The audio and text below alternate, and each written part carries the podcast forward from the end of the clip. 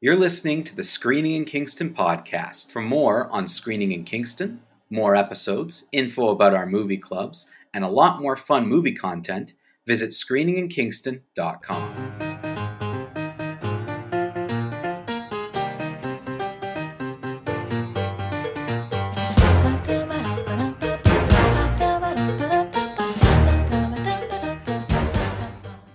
Hello, and welcome to Screening in Kingston. It is I, Tyler Vance, the Screening in Kingston Star Trek correspondent and pusher of garbage, and I am I am returned and burdened with glorious purpose. Through circumstances likely known to us all, I have been gifted the responsibility, nay, the privilege of putting together a Screening in Kingston episode. Will the episode go off without a hitch? Did Mike and Taylor loathe the films I forced them to watch? And will I ever get an invite back onto the show ever again? It's all ahead. We're going to do this episode on Animation 2.0 before we do that, we have to check in with you know our actual hosts, not just the people who are pretending to be hosts. So, Mike and Taylor, how are you doing today?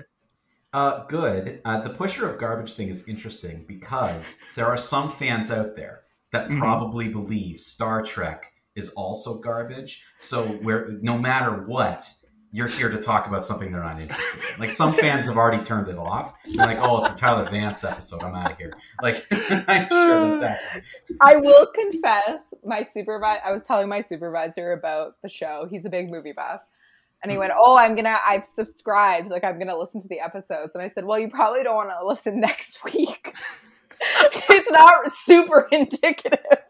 You know what, Of our- Taylor? That's hilarious because I just did the same thing too. Someone was like, "Oh, you have a podcast? I'm going to subscribe." He's like, and I said, "Yeah, but maybe skip like next week. Go back and watch a couple episodes." And then like, it's like, and I explained them like, next week is not a traditional episode, and they're like, uh. "What? I've never even heard of these movies." it's just Well, funny. Guys, I was so unprepared. I don't know what to ex- what to expect, but based on the movies I got to pick from, I just assumed all the movies we were watching were anime.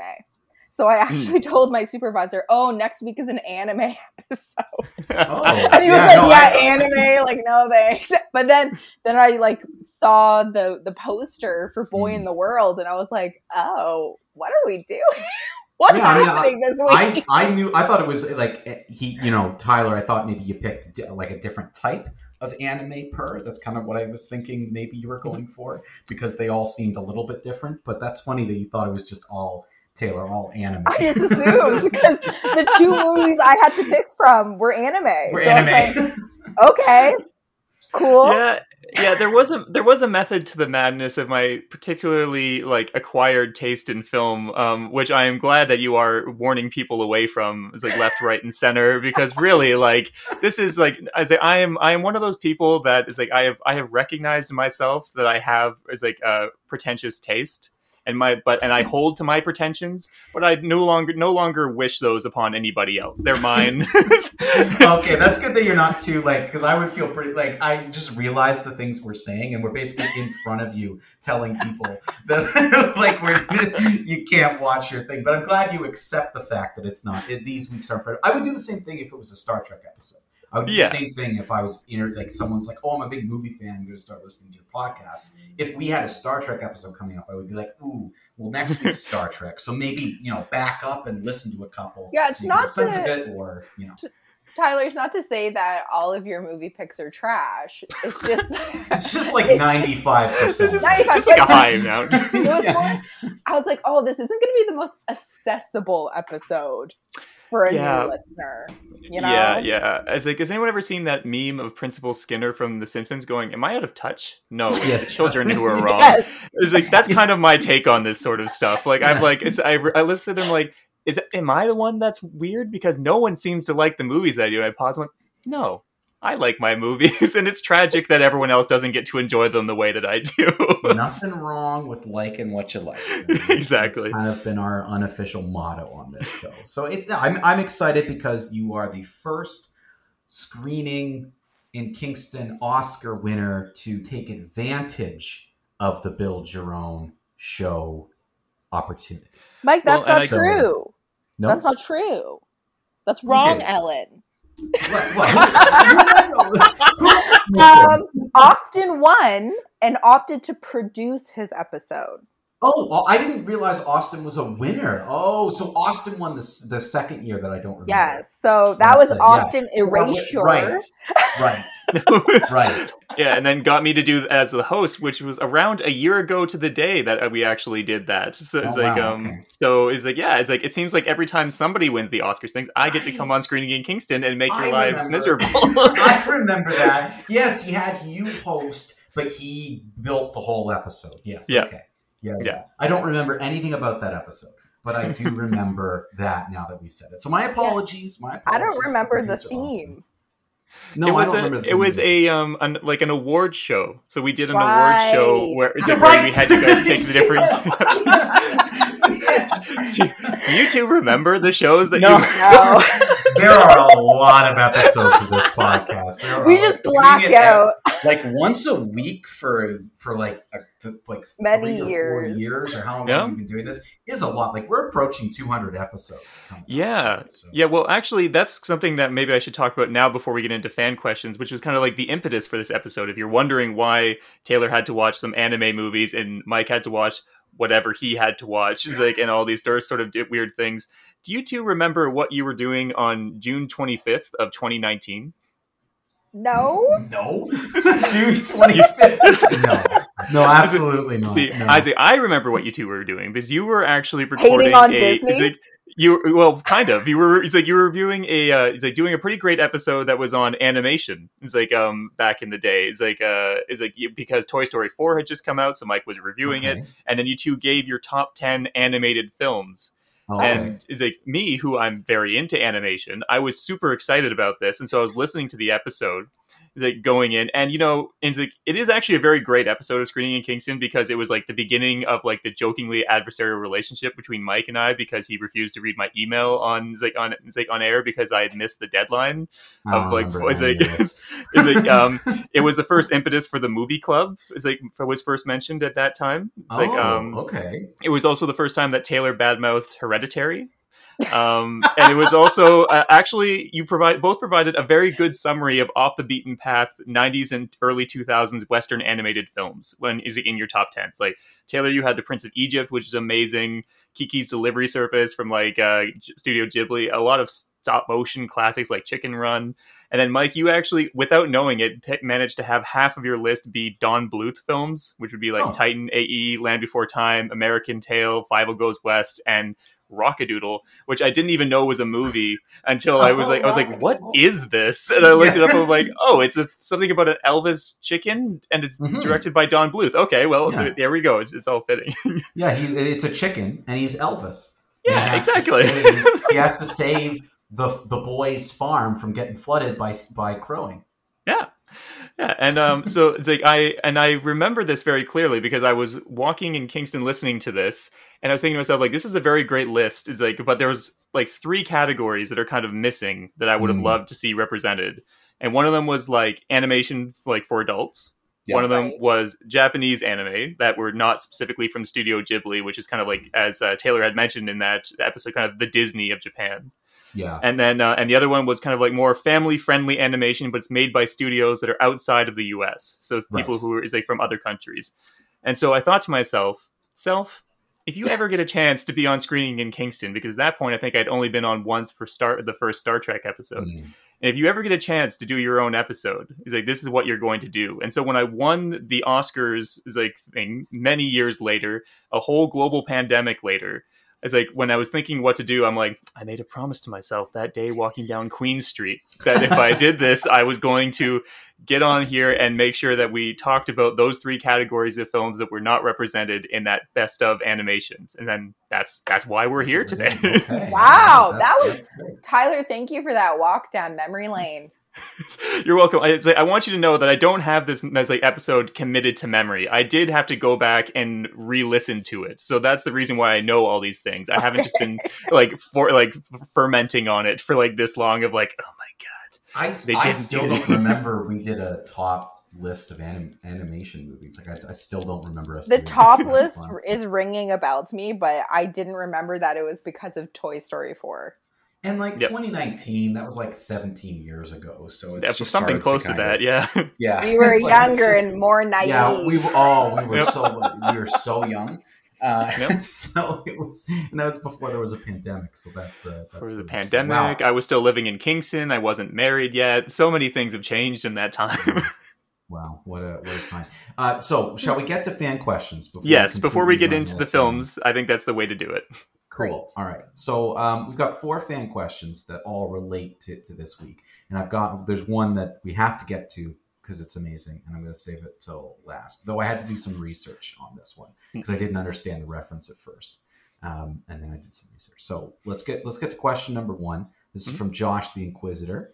Uh, he wants to know what do you think about the recent animated movie trend in addressing real topics that children face, such as Turning Red and other movies that seem to be focusing on children.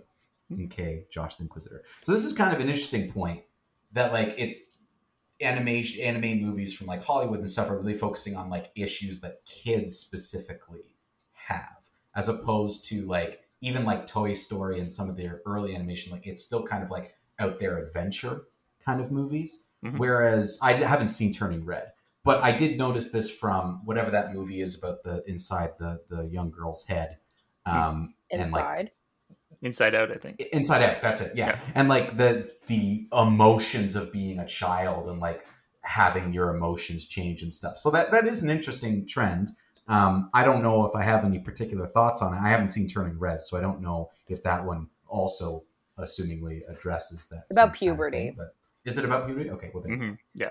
So that to me that is a little different because uh, I can't remember films as a kid that really like specifically talked about puberty. So Yeah, there has been like a push in the last little while for a lot of animated films to deal with more kind of like interesting themes. Um, I would have actually noted the trend more that like because as the animators get older and become parents, there's a lot of Pixar films that are actually about being a parent, even though they're supposed to be was like about like kids. So like Toy Story Four is a good example of that of the entire movie being Woody having this newly formed small creature that it seems hell bent on killing itself. Sorry, it seems intent on is like uh, throwing itself into the trash can whenever it could as they can. ah yes, Forky. Yeah.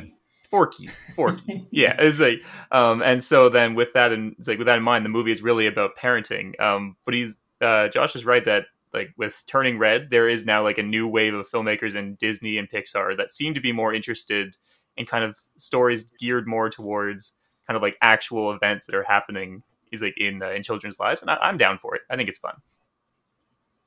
I'm uh when I first heard that question, I was like, haven't animated movies always dealt with real issues?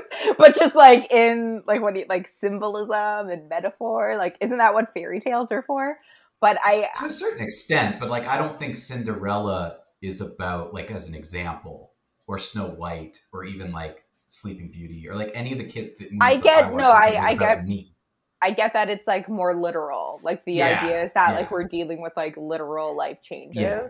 Yeah, totally. Um, I'm like not a great person for this episode because like aside from Paddington, um, I really don't watch like is modern. Paddington animation though? Well, Paddington is animated, isn't he? It was I don't know. animated. but I don't know if it's animation. But like, I don't. I will be honest. Like, I don't watch like a ton of like new movies meant for kids.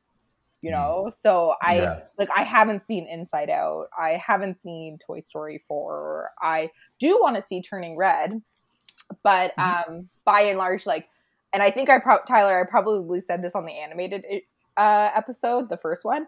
I'm not like a huge animated nut. So I can't really weigh in on this fairly, I guess. yeah, I do remember that coming up. Struggling to put my top 10 together probably. um, well, this next fan question also addresses that. Um, so Lily uh, writes in and says, "I guess a good question for everyone to answer would be: I'd love to know what each of you would consider the best animated film you've ever seen. I know Taylor isn't a big animation fan, so I'm super interested to see what her answer would be. We'd So have what's to your- pull what's up. your We'd have to pull up my one? top ten list. Number Tyler, one, what was number one? uh, I don't think they were actually ranked. I think they Yeah, were just that kind of you were going out. through them. Oh, we Um, didn't even rank them. Wow, no, we they were weren't lazy. even really ranked. Is like I I, never I ranked know. mine. Yeah, Yeah, but you don't listen to the instructions. You know? like it's not. It's not like we didn't plan on. Like you just don't listen to the instructions that. I do what I want. Exactly. Like, oh, I'll come up with a list, but it'll be done my way. Um, Mike, you go first. What would be your number one? Obviously, the Elvis chicken movie. no, it's not the Elvis chicken movie. No, I was just want to remember. Um, I, listen, I, I got to go with American Tail. Um, I Yeah. think that, that that's a spectacular movie. I think it holds up. Um, I think that you know you could even if you were like meh into it, you pair it with Fievel Goes West, and there you got yourself a great double feature because that one's much more, I think, mainstream uh, when it Mhm. comes to to a, in terms of a sequel. But I don't know. I got to go with American Tail. Like I, I was thinking into the Spider Verse because that was very like excellent, but I still think American Tail just like stands the test of time, and I think that kind of old stuff, old school animation, like Mhm. really works for that film specifically. Like it makes it feel, I feel like very real. Um, it can be heartfelt. It can be scary. It can make you laugh. Like there's a lot of different things that happen in there. And I think that the way they use cats and dogs to kind of reflect on things happening that actually did happen in the world was kind of cool. So I'm going to go with American Tail. I'm gonna Yeah. say Prince of Egypt. And I, that's not a cop out. I literally watched it probably like two months ago. Like that is one that is Prince an animated really that is an animated movie that I return to, and like the soundtrack is so good. It goes so hard. So I'm gonna say Prince of Egypt. That would be my favorite animated movie of all time. Yeah, that's a really good choice. I loved that film when I was when I was younger, and then I revisited it when I was in undergrad. Actually, thinking to myself like, okay, this is probably isn't probably that good, and I'm like, wow, the No, soundtrack of this is so good. like, why is no one talking about this movie? I was like up there with other like great Disney classics. It's so Mhm. good. Um, I could like say what my is it what my favorite animated film is, but I think it'll actually come up later in the later in the episode. Oh, So, okay. yeah. Save that. Oh boy. Mhm. Uh-oh. we'll see which one it is. Um, okay. Next next question is going to come from Christian. Now, just a quick question for you, Tyler, before we get into that. How how much into spoilers are we going into? Like these are older movies, so we can just These are older movies. It's like um, I'm getting the feeling from it's like from your it's like attempts to ward people away that I'm not probably going to be like pulling any more people into the fold of like Tyler like movies. It's like here, so I think we can do full spoilers for these. Okay, because Christian's question does have a bit of a spoiler in it, so I Mhm. want to just make sure. Okay, so Christian wants to know um, one of the aspects of uh, Waltz with Bashir that I Mhm. found very jarring was the ending. Hmm I'm assuming because these movies are old that you're going to get into some details about the endings. If spoilers are allowed, I'd love to hear your thoughts on this. The end for me was just shocking. Mhm. Uh, a quick jump to real footage was something that I just didn't think really worked. I wasn't expecting it, so maybe that was the impact that they were planning on having, I guess, but it just didn't sit well with me. Was there any thoughts from any of you on that?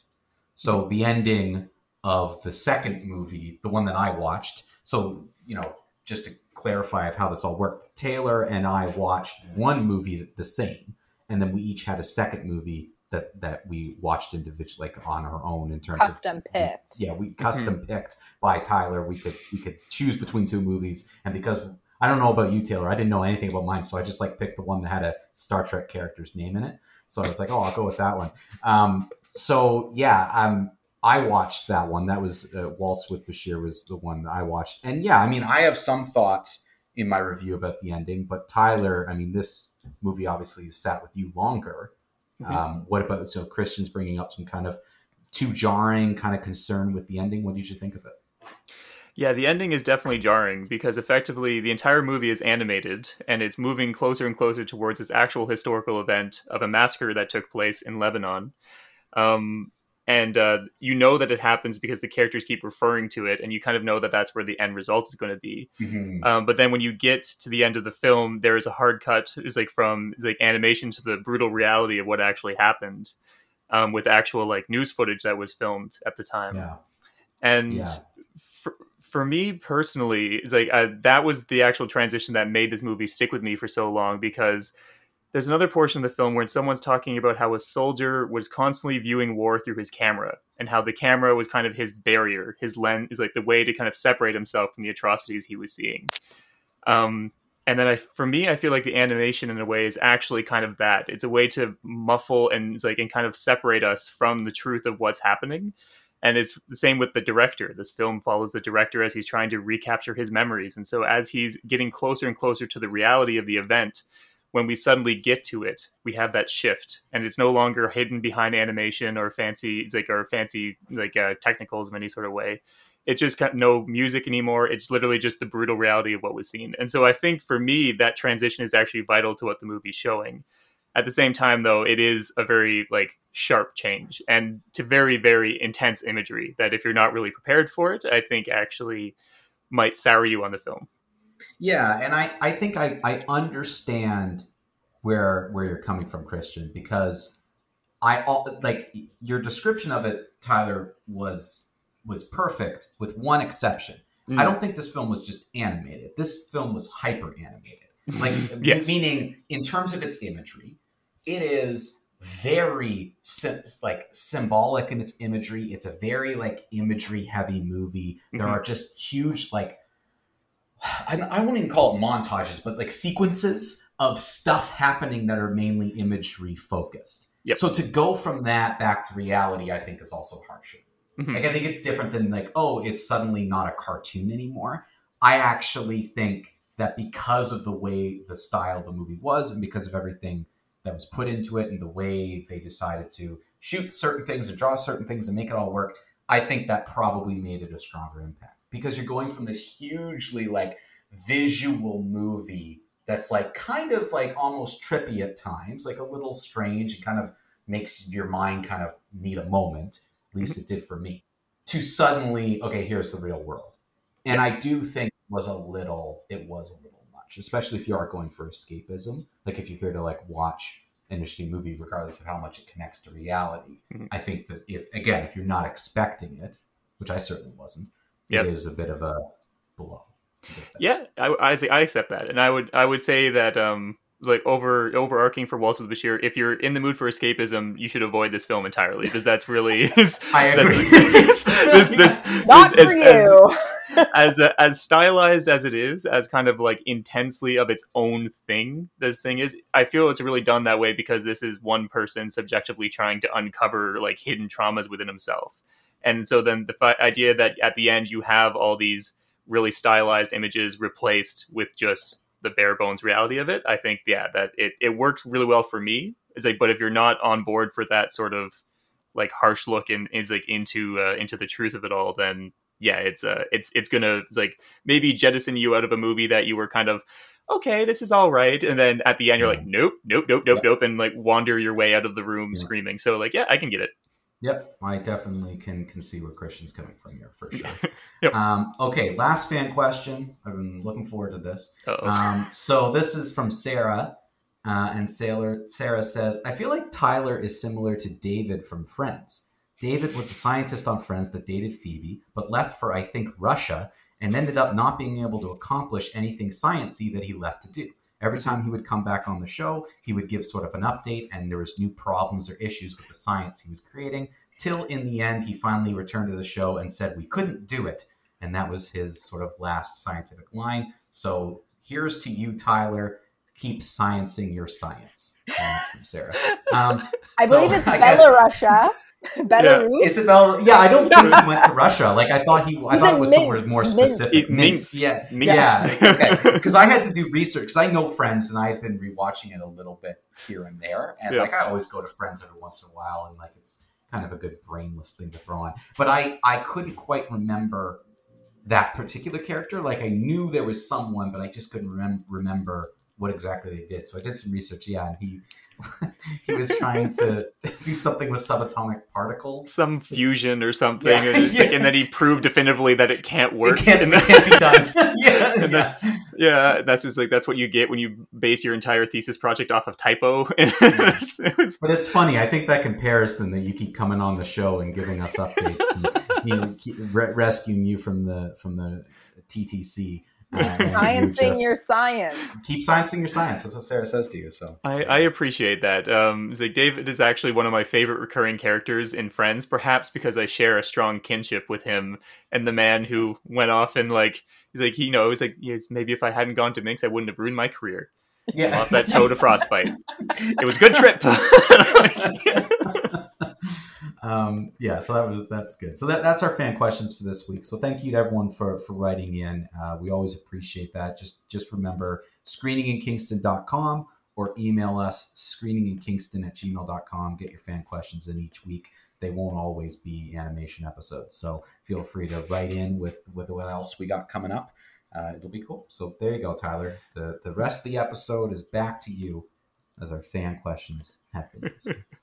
Don't worry, it, they won't all be this way. Someday it's going to go back to normal.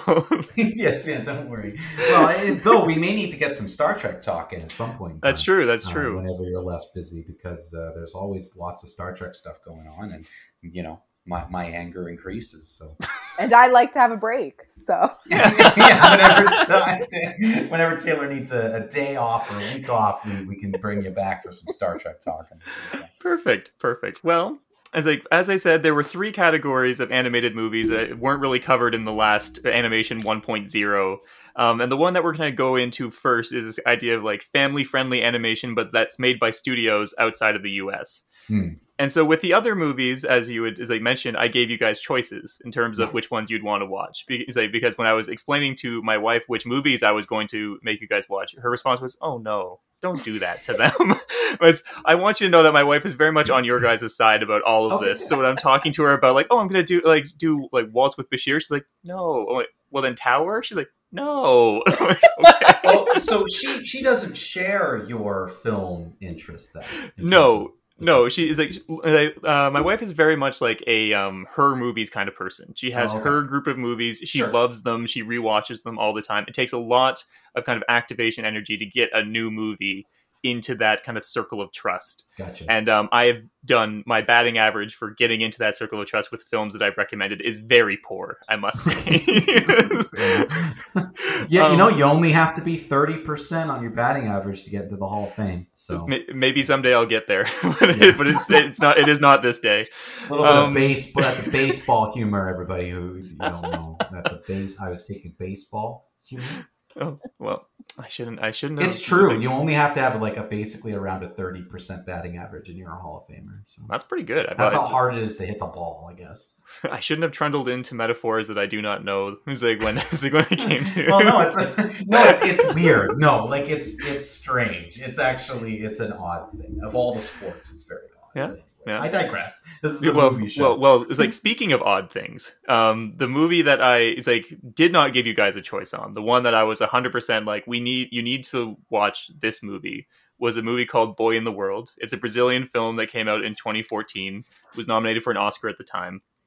And uh, they kind of like brief little thing for people who aren't familiar of what this film's about. It's basically about a young boy's fanciful life in rural Brazil and how that's tarnished when his father must leave to go find work in the city.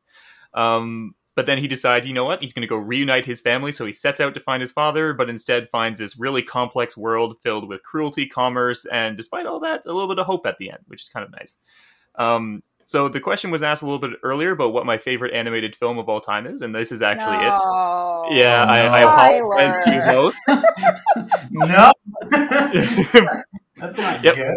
yeah, this is like this is this is my favorite animated film of all time. It actually might be one of my favorite, just favorite films, period, of all time. Oh, why? Why do you Yep. make us seem like we're the two cruelest? Yeah, you're making us the villains. I, I No. hate dissecting people's favorite movies. Like I don't mind doing it, but like I mean, I think Taylor, I think you brought it up with the the the movie from a Hat Club because mm-hmm. that that's a very interesting like Dynamic. experiment. Yeah, because I think Taylor, I think you're right. We were getting people's favorite movies, Yep. and it when when when Taylor said that to me, They were all there was bad. A moment, yeah, yeah, there was a moment where I was like, we've spent two months just bashing these movies, and I kind of felt bad. Like my robot heart was like, but it's their Oh. favorite movies. Like like you d- like I thought, it, oh, everyone's just throwing in things to like you know give us a hard time. But Mhm. it's probably people's favorite movies and i don't like that and now like all my notes that we have to talk about this your favorite movie Like, this is not- No, oh. it's like I, I want to be very clear here. I am open to complete criticisms. You're it's like you um it will be impossible for you to change my mind on this film. I've seen it at this point five times. It's like so Okay. I'm very familiar with it. I'm very certain of the things that I like about it and the places where I find it lacking. Um I am excited to hear what you is like what you two have to say about it. Is like because I I went into this prepped that this was going to be the um the thing and I do this intentionally because oftentimes I am physically incapable of understanding how someone doesn't like this movie, even though there's a million and a half reasons probably about why not to. So I'm going to open the floor. Uh, maybe we'll is like, we'll start with Mike first. Um, hit me with your best shot. like it was fine i Yeah. guess it was just okay so i kind of liked the things i liked about it Mhm. was i did like i did like the style of animation like i liked how simple the kind of character drawings were but then as he kind of as the boy progresses through the world things get more like complex and interesting and different and different color schemes come in and sometimes different stylistics of of like I don't know, something seemed very pastelly, and then something would go back to kind of more simplistic. And like I kind of liked that. Like I liked that part. Hey, the world is more complex than when you grew up as a kid, so things go from simple to complex as they go along. Okay, totally. I was I was on board for that. I I liked that aspect of it. Um, I guess I just I kept waiting. This is what happens in Tyler Vance movies. I keep waiting, thinking, well, it's going somewhere and something's going to happen. And it's going to be like, oh, what a shocking moment or something. And then, it, the, like, I don't agree with you about the hopeful ending. I, I felt kind of depressed at the end of this. Mhm. I was like, what, what? Wait, you're burying the rock? Or I What guess it was a kind of- seed. What Like- kind of child movie is this? Yeah, th- th- I didn't. So hold on, hold on. Wait, is this a kids movie? Like, is this meant for children? Yeah. It's it, it can be it's like it can be read in multiple ways. I think it is kind of like a family friendly film in the way that it can be is like enjoyed by by anybody. It I would doesn't not necessarily need to be show- for just kids. I would not I show didn't- this to kids. I I would not show this to a child.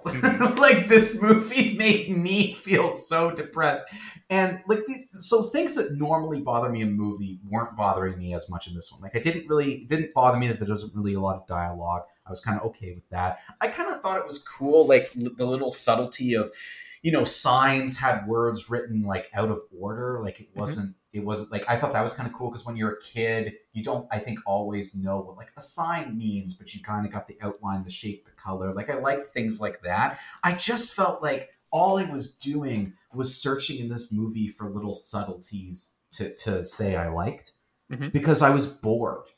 Mhm. Like I just what to me it just wasn't moving at a pace that I like. Even though I think the only movie was only less than an hour and a half, like it wasn't that long. of a movie. Yeah, it's a pretty short film actually. I just felt like it was one of those movies where the the music bothered me. It was a little annoying. The The chanting. oh yeah, the chanting was annoying. The kids, the the little band playing there, the guy playing the flute all the time was like really annoying. And the the beginning and end like like what are those spiral uh toys where you like put a pen and it spirals around yeah, kaleidoscope, kaleidoscope. Yeah. all that stuff was bothering me. I was just like, my brain, I just, I don't understand. Like, just get get along with the story. Um, so a lot of that didn't work for me. Like, I, I, I feel like I liked overall the the overall like look and aesthetic of the film, but these little things keep kept happening that annoyed me. Mhm. So it, it kind of Tyler's just just threw- holding it together. hmm Yeah, I'm well, doing good. I'm doing good. As I, as I said, like this, none of this is unexpected to me. I'm kind of like, okay, glacial pacing, yeah, that that tracks. It's like um, it's like a very scant in terms of plot. hmm Yeah, makes sense. Makes sense. Yep, yep. Yeah, I mean, and I and I kind of, I, I kind of, I will say again, where I, I, I'm kind of middle ground on the movie in some ways is because I didn't mind the journey of the little boy going into the world, meeting different people, seeing the realities of like the the world goes from simple and wonderful to like sometimes cruel, a little more Mhm. complex, but still like bits of hope into it. But I just don't think I disagree that kids need to know that at the age of that child, which Hmm. was like what four? How old was that drawing? Like Very- four very years young. old? Yeah. Like, are you kidding me? Like a kid can be a kid till till like preteen. I think. Like, I Agreed. Maybe not in Brazil can- though. Sure, not in Brazil, but Yeah, I, is I it- understand you can scare them. Like I'm all for scaring kids, and movies can be scary and that type of thing. But you don't have to have them grow up really fast. And I get it's Brazil. I understand hmm. that. Believe me, within the the only dialogue I heard, I didn't understand. So I'm like, I know this isn't English. This isn't It's simple Brazilian that Portuguese backwards. It is. Is it? yeah. Oh, it's backwards. Oh, yeah, see- so no Oh, one's no. intended to understand what's being said because it's supposed to be from the child's Oh. perspective. So not even people in Brazil Okay. can really understand it 100%. Gotcha. Okay. Well, Mm-hmm. that that makes me feel a little better. But anyway, those are my kind of general thoughts. Yeah, Taylor, how about you? So, Tyler, this was the first movie in the history of screening in Kingston that I considered turning it off probably 10 minutes in. I said, I've Even- seen enough. Even Enemy didn't get that just like that bad of a of a review. Yeah, I, I thought. Because enemy, we kept thinking something was going to happen. And there's dialogue, and there's Jake Gyllenhaal at least. And- like, hello. and what we got at the end was a giant spider. Ah, yeah, But, that, was a, um, that was a weird movie too. like to be fair, as we know, like we've set the tone. Taylor is not an animation person per se. It's not my Mhm. first genre I would go to. I did not like the animation. It felt like like a TVO like Caillou situation, and the fact that Mm. the little boy didn't talk but would make like those little kind of grunty noises that like toddlers make. I'm like, Mhm. oh, okay, so this is what we're in for. So I really thought like this would make like a good like short film, ten to fifteen minutes. You know what I mean? But after Yep. I watched ten minutes, I'm like, okay, this is what it's gonna be. You know, there's not going to be dialogue. It's going to be this animation that looks like it should be on TVO, like after school. Um, it's not for me. It was not a movie for my tastes. I um, sometimes the music sounded nice. Sometimes it was grating. Um, yeah, I don't know. I didn't think it. I thought even an hour and twenty minutes was too long. So I just I I didn't like the music in this at all. Like I found I found and the I found- music's like a core piece of the plot. yeah, like I found that was probably the worst because I agree Taylor with a lot of things you're saying like I didn't like the pace and I found that the animation just didn't bother me as much like I kind of liked their use of it and I kind of got used to it but the music I just couldn't get past like it was a little grating like that's a good way to describe it what what it was about it was grating. That's interesting to me because that's like of all the things that's been said so far, that's the only one that I can't really like kind of fathom. Because for me, the music I think is actually quite good, and especially it has like a kind of a reoccurring leitmotif that is like like a kind of like recurring pattern that is like that is throughout the entirety of it. That his it's on his dad's flute when he's first playing, but his dad is not very good at playing, so it's very stuttered and not like not great. And then it's but it's that same leitmotif that shows up when the huge crowd is singing. Is like it kind of is like it shows up in different You just explained it. When the dad plays it on the flute, it doesn't sound good, and then it keeps playing throughout the whole movie. Well, it's like at the very beginning it's not good, but then it shows up in all these other situations. And his like his dad's only playing music for like such a, a very small portion of the beginning. Although if the first ten minutes felt like it went on for an eternity for you, then maybe that does explain why it seems like the entirety of the movie was just a bad flute player. It was Yeah, like, 'cause- really repetitive.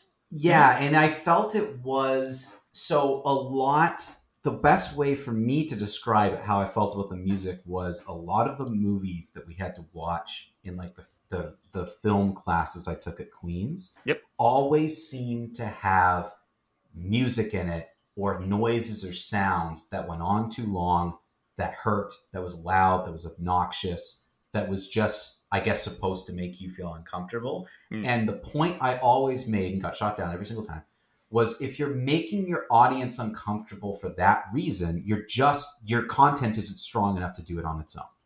Like you're just trying to to to hit us with things. Now I'm not saying this movie's doing that, Mm. I'm just saying that it was it was the first time in a long time that I've watched something where I felt that same level of like, can you just stop it with the music, with the flute, with the with the sounds, especially like uh, there is again, I can only I'm trying to remember the exact sequences, but the beginning and end for sure. While those like periscopy things were happening, the music is loud and obnoxious, and it's like it's painful to, to just sit with- there to have I- like I thought Sorry, I was going to get a headache. Like Yeah, it's like- it's overload. it's your eyes are getting like hit and your ears are getting hit and i'm just like i want to turn this off. Like is the is it the title sequence? Oh it's the title sequence turning it off. Like it like as soon as we're at the end of the i'm like oh is this the end of the movie? Good. Like i don't have to continue to to watch this. Like that's to me what was it did happen multiple times where i just think it hurt the senses Well, I, I do think that we're in danger of having another her smell argument, is like with the idea of kind of like soundscape being used to intentionally make someone feel uncomfortable. Um, okay, I'm going to is like is like try and state.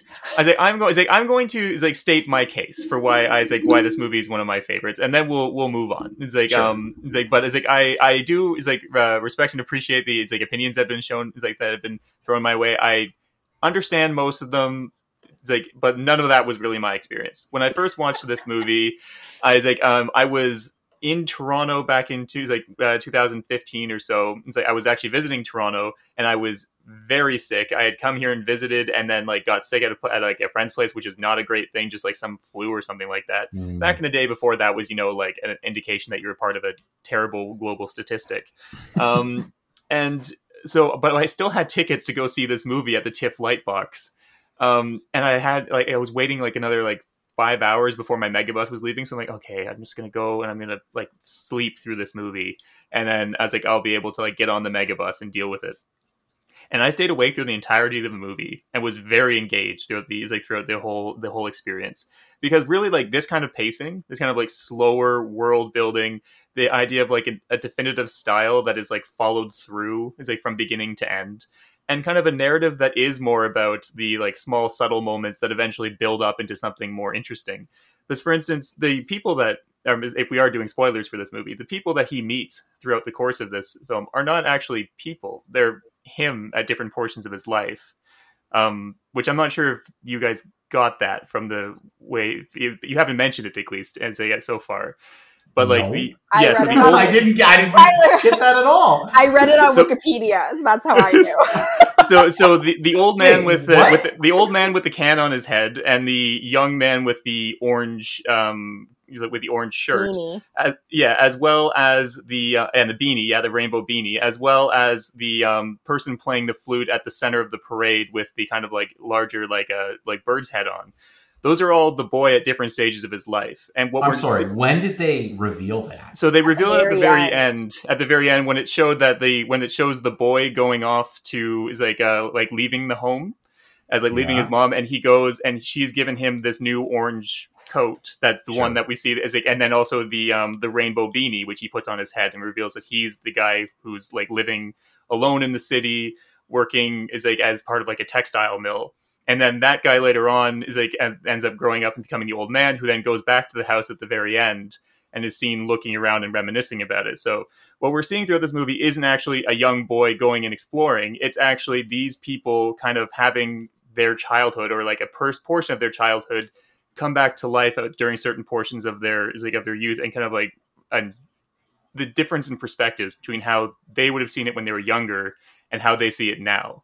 Yeah, Um, i didn't get any of that So that is kind of like like that kind of like big like moment of a reveal. If you, you're talking about the thing you were waiting for throughout the whole movie, like that was for Mhm. me the sudden like rush of realization of like ah I have to watch this entire movie again because it was, com- it was like, and so when you watch it again, you can see like what the boy is interacting with all the times. Like even Mhm. when he's interacting with other people, he's like, oh, excitedly pant- like planting like, or watering the flowers in the old man's place, or he's playing with the dog or something like that.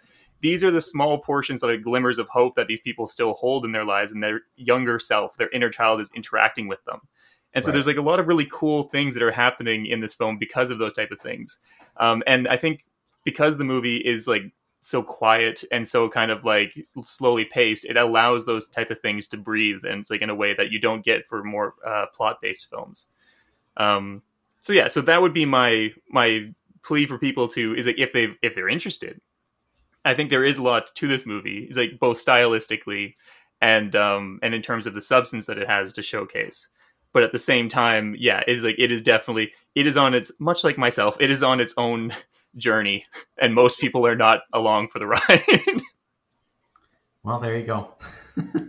like I was surprised when you were you were saying like you were waiting for the Tyler moment of the movie, and I was like, oh well, like the reveal that the little boy is the old man. That's that's what makes this a Tyler movie. No, I just thought it was a coat and a hat. Like I wasn't dissecting the coat and hat. Like there's a lot of orange coats. Like I just wasn't like hmm. worrying about It- that. I just thought, Mike, if I hadn't read it in the synopsis of Wikipedia, I probably would have missed it. okay, well that changes. I mean, it doesn't really change anything because that was poorly communicated to me. And I was like trying to pay attention to this movie, so it's not. it's not like I was not paying attention, but I definitely didn't get that. So Yeah, well, it's like I um I think we should move on to it's like the the next film. Um and was like uh we'll just keep the pain train a rolling and we'll go on right over to um Perfect Blue from 1997. Um so this was one of the two anime films that I like offered up um Taylor as like a chance to to watch. The um and the reason why I chose these two films is because they're both by the same director um named Satoshi Kon who is kind of like he is in anime terms like kind of known as like the David Lynch of that kind of era. Like he's very much more of a kind of like psychological thriller, bending reality, unreally like we're keeping the audience on the wrong foot throughout the entirety so that you by the end you have to try and reconstruct your thoughts in order to be able to really put together what the movie was about. Um, and so Perfect Blue is actually his one of his I think it's his first feature film and it focuses on a Japanese pop idol as she attempts to transition into being like a professional actress. Um, but under both both the kind of mounting pressure of her fans' obsessive expectations and the newly acquired PTSD from exploitative practices in showbiz, then this young woman's sense of self and reality actually begin to like fracture in some very violent and scary ways. Um, I is like first have to is like issue an apology because it's been a long time since I have seen this movie, and I had forgotten how much explicit content there is Yeah. in is like in Perfect Blue. it is an incredibly explicit film, and I was like, and I was I was like, there's moments I'm like, oh yes, okay, I remember this scene, and I uh, there's one major scene in it that I'm like, okay, this scene scarred me, so I do remember this. And then like, oh no, there's other ones. Oh god, it's still going. It gets and so worse. It gets worse. It gets so much worse. So I do have to offer an apology for that. I had forgotten about those those aspects of it. The but the portions that I actually yeah, the porn portions. but it's like but the is like but the portions that I actually was really interested in, the idea of this kind of like these seamless transitions between reality, TV, like dream, hallucination, and kind of like trying to figure out which ones was which. I still really liked those portions of it.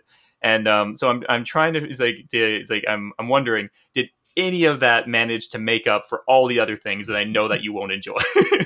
So I actually really enjoyed this movie. I would I, I- I don't know a lot about Japanese anime, but I grew up in a time where I don't know, my like my mom thought like Sailor Moon was porn. Like so so I like times. thought I at thought, times it is. I thought like it was my understanding that like pornography wasn't allowed in Japan. And so like that's why they made anime, but maybe that's like a culturally insensitive thing to say, but that was kind of my like frame of reference.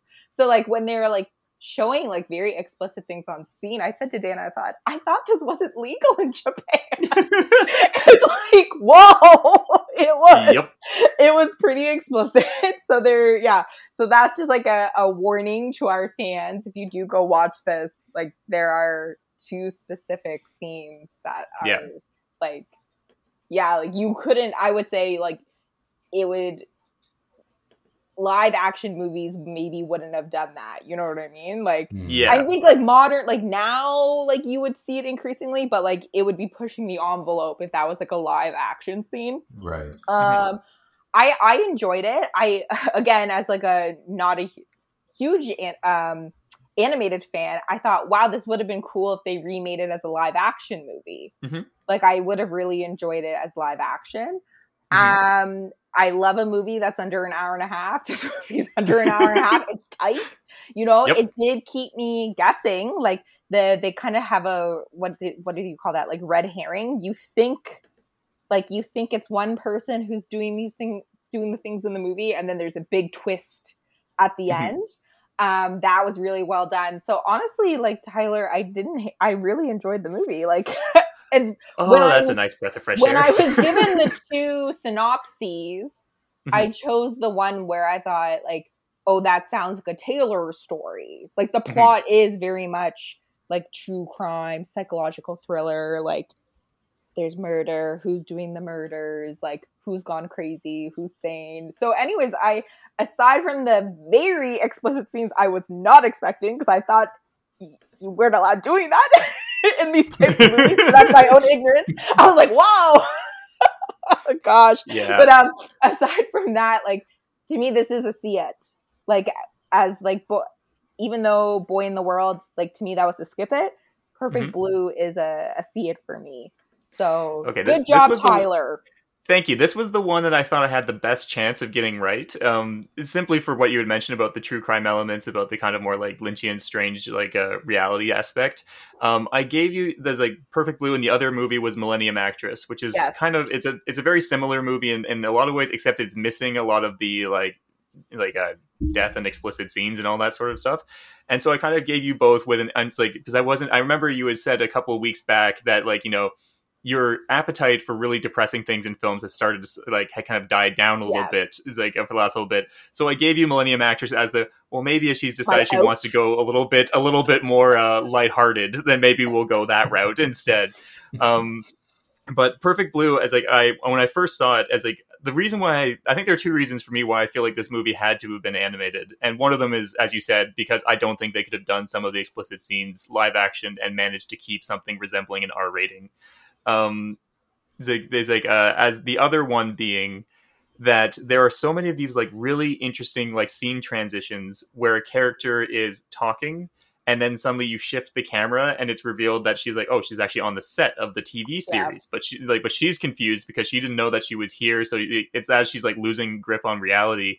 And then you'll get another shift and like and like all within the same kind of shot. And you couldn't really do that especially not That's in like true. 1997 you couldn't pull that stuff off without animation. So i was like for this i was very very um happy to see that it it kind of like from as i was watching it i'm like those things that i loved about it so like uh, back in the day they're still there.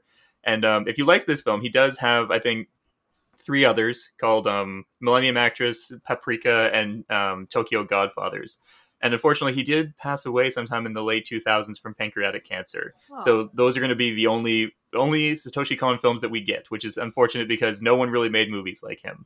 yeah. Um, yeah, but they're they're out there if anyone's interested. All right, less explicit. yeah, it's like they are definitely less explicit. He, I think he actually matured a lot as a filmmaker and didn't have to rely so much on Shock that sort of stuff. Yeah. So his other movies keep the like really cool craft, but kind of move away from the need to shock. Is like The um, sex. and yeah, the, all the sex.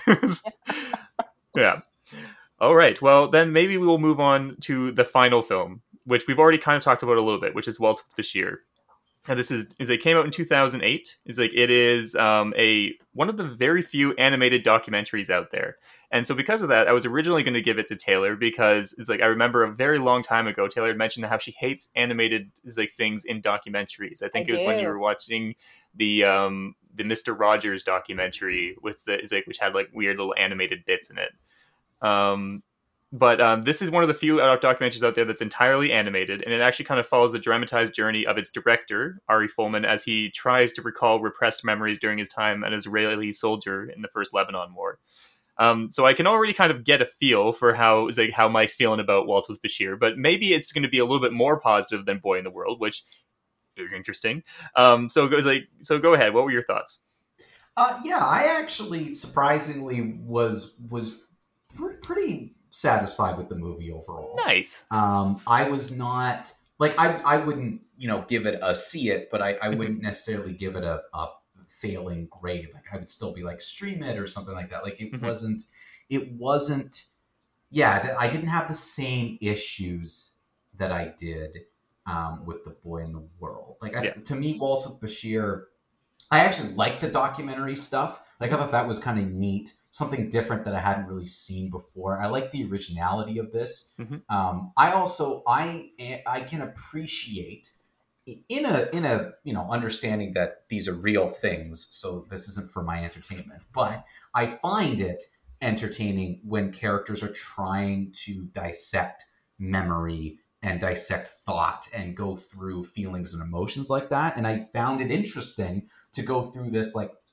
i- how much am I remembering is real? How much of it happened? What did happen? Describing it. And I thought the animation was used very well to Mhm. be like animating this opened the doors and you could do, I think, a lot of different things that you probably couldn't have done with something that was live action. And I think that's to me that's proven by the end and how jarring that was. Like I don't Mhm. think this movie could you could sit through it as much as as you could. Like I think it would have been harder to sit through if it was a, a non-animated movie. So overall, like I liked it for the most part. Um, there were some things like some of the imagery and stuff. I just think like okay, this is what I'll say. When this movie is not up its own butt, it's a good movie then every once in a while it does something and i'm like oh my god just i get it it's just like you're sitting again you're sitting in class and you're dissecting something and someone brings up a really good point and you're like that's a really good point i didn't think about it that way and then then like callum raises his hand and is like well i think that this is actually a dissection of this and, that," and talks for 30 minutes and you're just like shut up like I don't want to hear whatever garbage you're spewing here. Can we get back to that really interesting point and talk about this as a group? That's what I kind of felt like this movie did every once in a while. Every once in a while, I just don't care about these long sequences of imagery and exploding things and where I'm like, I don't know what's going on and there's just music and I don't understand what's happening. Can you get back to like telling the story? So there were a few of those moments. In contrast, mm. though, I actually thought the soundtrack really worked for this movie. Mhm. Like I thought the Yeah. music was used very, very well. I love that there was different styles. Like again, as horrible as it is, like the sequence when the soldiers are going through the forest and it's more classical music, and they Mhm. run into the kid who's got like the big like um RPG. Weapon, yeah, RPG, yeah. Yeah. And that like that sequence with the classical music, like I thought that like worked really well. Like there are moments where this is like a beautiful painting that's also happens to be a movie. Yeah. Like that that's what I kind of liked better than that way. So when it was just being itself and telling its story, I enjoyed it. And then every once in a while, like when it got a little bit up in the clouds, I was like, can we just move on from this? Uh, so I'm I'm noticing a new pattern here that it seems like whatever movie classes you took back at, is like back in the day really did a number on you in terms of it's just sometimes people sometimes people put so like i get it and i get these are art forms but they're art in in the entertainment like Mhm. if you want someone to buy your thing or appreciate your thing and engage with your thing you have to understand that there's one there's going to be obviously differencing opinions and that's the Mhm. point of it but sometimes with filmmakers and sometimes with artists in all in all fields some people can just like uh, turn their noses up at people about things and i'm just like I, I'm I'm your consumer. Like you, if you're not connecting with me, then that, that's then you failed at the one thing you're supposed to do, which is connect and tell and communicate and show. And if you create something and you don't want to communicate or tell or whatever, you might be in the wrong industry because then you're you might as well just paint in a room by yourself and never come out. Like that's if you're going to show to other people, you're going to get other input, and that gets into like a bigger discussion that we don't have time for. But sometimes this movie borderline to a point where I think you're just giving me like the high hand here, and I don't know what's going on. But with that being said, a lot of the imagery in this movie did work for me. And that's why it, it was so weird that when things happened, I felt it was out of place. I thought the movie was doing an excellent job telling its story and moving well and show and using like using this animation style and being very like interesting with the sometimes it's a little bit slower and sometimes it's faster but then there will be sequences of there's no dialogue there's going to be music for five minutes we're basically going to watch a music video for five minutes and this egg will boil and then explode and the guy will be walking out into the sun distance and putting his hands up and i'm going what are we doing like what what is the point here So that is the that would be the montage on the beach. yes yeah Yeah.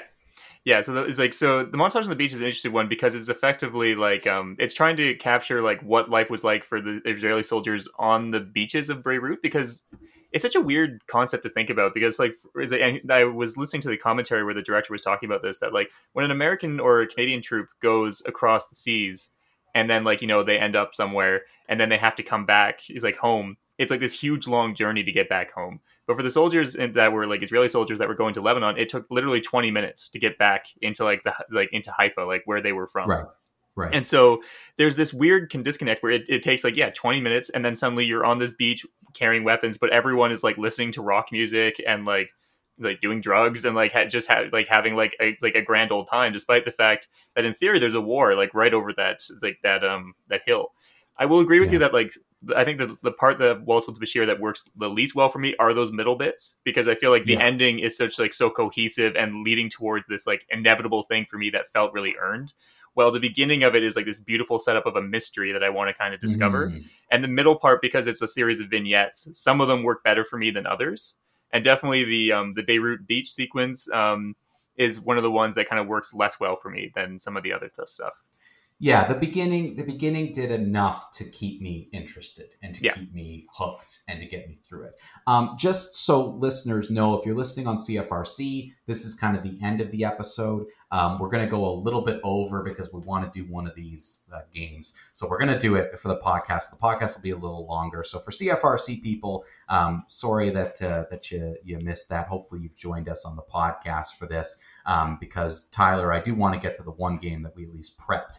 Um, Yep. So we, we can go five minutes over and just do this sequence in the podcast a little longer this week. yeah that sounds good to me um, so when i was gonna like planning this episode i knew that something i had to do was reach out to producer austin as because he so graciously reached out to me last time and i asked him if he had any ideas for some games and he provided me with two and so we're only gonna have time for one but the other one is like i was like i'm gonna like message austin and ask him to um, write into you because i think it's also a lot of fun. Um, but the one that we're going to be doing here is called animate this or that. So in this game mike and taylor are filmmakers given the task of remaking a beloved live action movie as an animated feature while i am an actual studio executive with enough funding for only one new flick imagine if i was a studio executive the weird stuff that would get made um, Therefore, Mike and Taylor must pitch their adaptation to me, and they get to pick which live action movie they will adapt into animation, as well as what style of animation they will use, whether it's classic 2D, the 3D of like Pixar and the like, anime, rotoscope, stop motion, you name it. Um, so it's like uh, they can also provide any specifics for the project that they think will win me over, and then whichever idea is I think is better gets the funding. So why don't we start with Taylor? What is your um, pitch?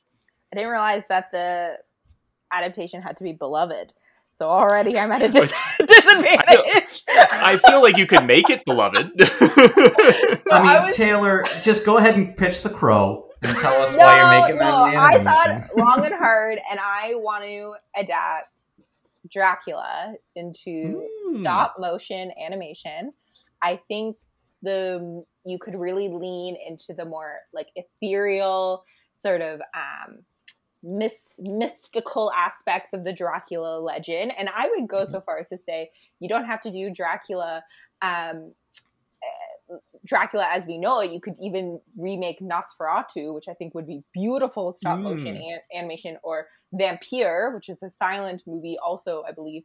Um, I think Vampyr came out in the twenties. So, Mhm. um, just the kind of the Dracula legend, whether you want to go old school Nosferatu or do a little bit more mo- modern Bram Stoker, but I think the stop motion really will just capture the that that sort of the romance, but also you could really lean into like uh, 1920s Ger- uh, German expressionism sets. And um, the voice of Dracula or Nosferatu would be Ralph Fiennes. Ooh, And uh, so that is my pitch. I like it. Are you a fan of like Coraline and Paranorman, the like Laika like stop motion films? So, believe it or not, I have not seen either of those, but I grew up reading. Oh, no, I have seen Paranorman. Do like it.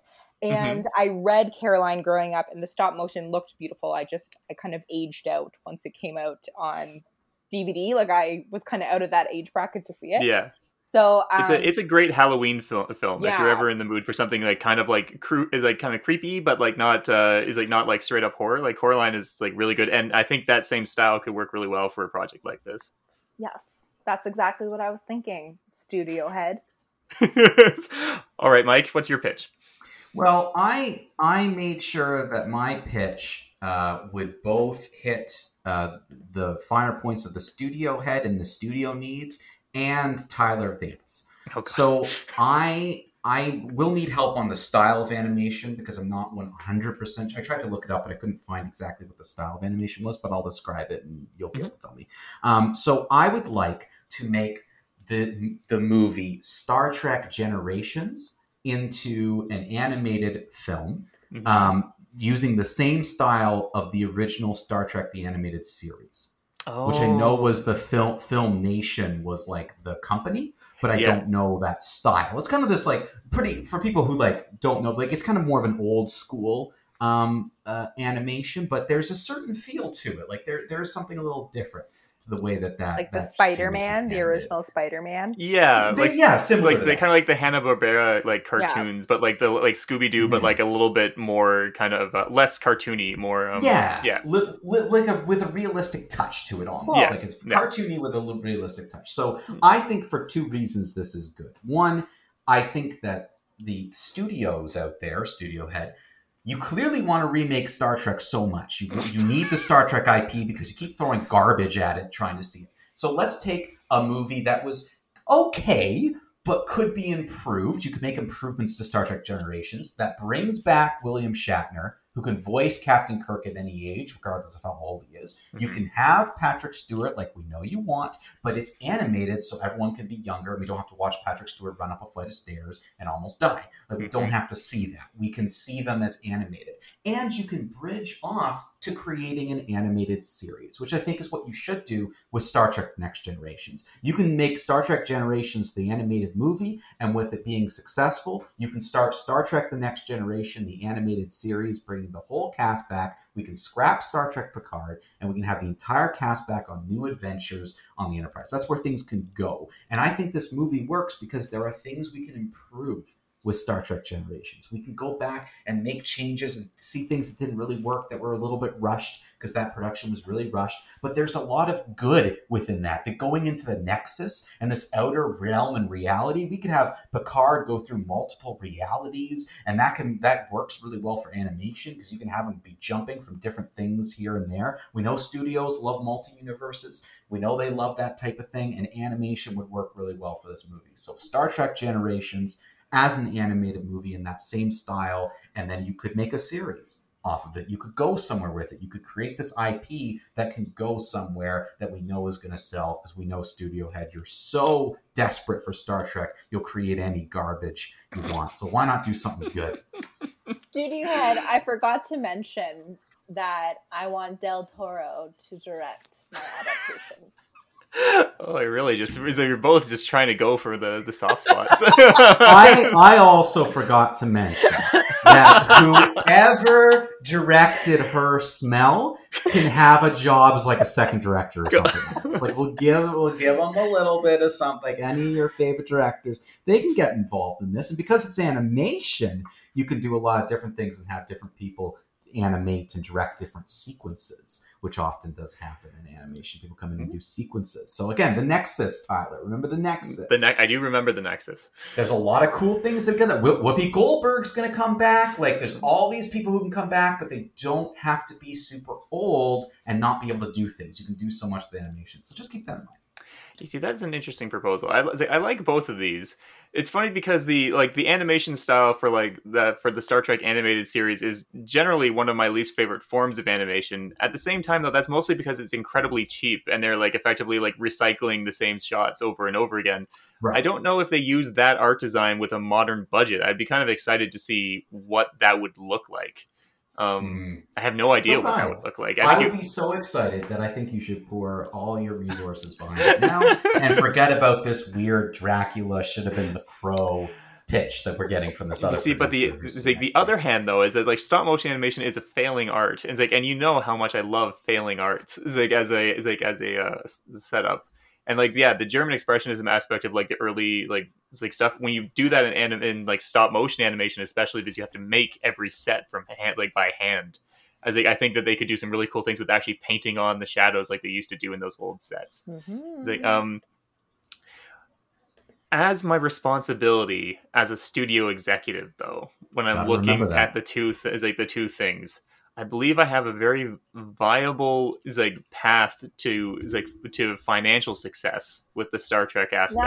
That's right, you do. And- And I actually like is like as a Star Trek fan, I do I would be interested in seeing that. Like I I must admit that just when you first said like the animation style from the Star Trek animated thing, I'm like, oh, I think he just lost me. And then I started to think, I'm like, but what would that look like if they actually had the budget to you know animate it instead of only 5 Mhm. frames over and over again? and what what would what could you do with I, I think we all know as Star Trek fans, what do we all want? We just want more adventures on the Starship Enterprise, regardless of which Enterprise it is. But because unfortunately, you know, we're so far away from the 70s one, I think we just want to be back on on the Enterprise D and having them go on adventures. So I think you're making the right choice here, and I'm I'm glad that it looks like I'm finally winning one of Austin's games. Yeah, we'll- we'll- I've ever won we'll we'll go with that. It's like, however, it's like I do want. It's like I want to keep the the caveat that if we make is like a lot of money off of this, I will circle back to this Dracula idea. Because you would need a lot of money to You- stop motion. stop motion is incredibly expensive. It's like it's it's one of those scenarios where it's kind of like I don't understand how anyone still does it because it's just so counterintuitive to all of the ideas of like kind of breaking costs and stuff like that that I'm just I'm I'm shocked that they're still allowed to make them. I, I now I'm curious as to what the game is that you didn't do, but yeah, have Austin write in and maybe we can do that one. yeah, I'll I'll email him and let him know. Yeah. Um, yeah. So in like in the meantime, I have no um no pre like prepared thing on how to finish this episode because I didn't know if I would leave with a big smile on my face or leave like battered and bruised and like have to go and rewatch like a lot of animated films in order to make myself feel better. At the moment, I think I'm I'm pretty at a nice equilibrium. I kind of like got a, a solid hit, a solid like half hit, and then like a, a solid thud that really I'm just going to pick it up off the floor and say it's okay. I still love you and walk away with it. So it's, so I think I think I'm happy.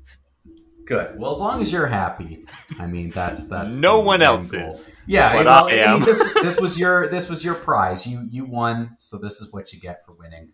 Um, you you got to come on this episode, so I hope it was good. It was like a good one for you because yeah, I'm, I'm glad we are able to finally talk about these things. And hey, as far as I'm concerned, it's a win if Taylor and I kind of like two of our our two like one of our two movies each. Right, Yeah. like you know, that's I'd say that's a victory. So, so there That's you a go. good So batting you. average, right, Mike? It is Right Yeah. there. Oh, it's a great batting. You're Yeah. the best hitter in, in the history of baseball. If you're fifty percent. Um, uh, but thank you, Tyler, for for Yeah, you coming. were great, doing this. And, Tyler. yeah, it's a pleasure to have you as always. Well, it's always a pleasure to be on. It's like um, and I will continue to come back and ruin all of your days as long as you have me. Go, absolutely. Welcome back anytime. Taylor, take us out. Go see some movies.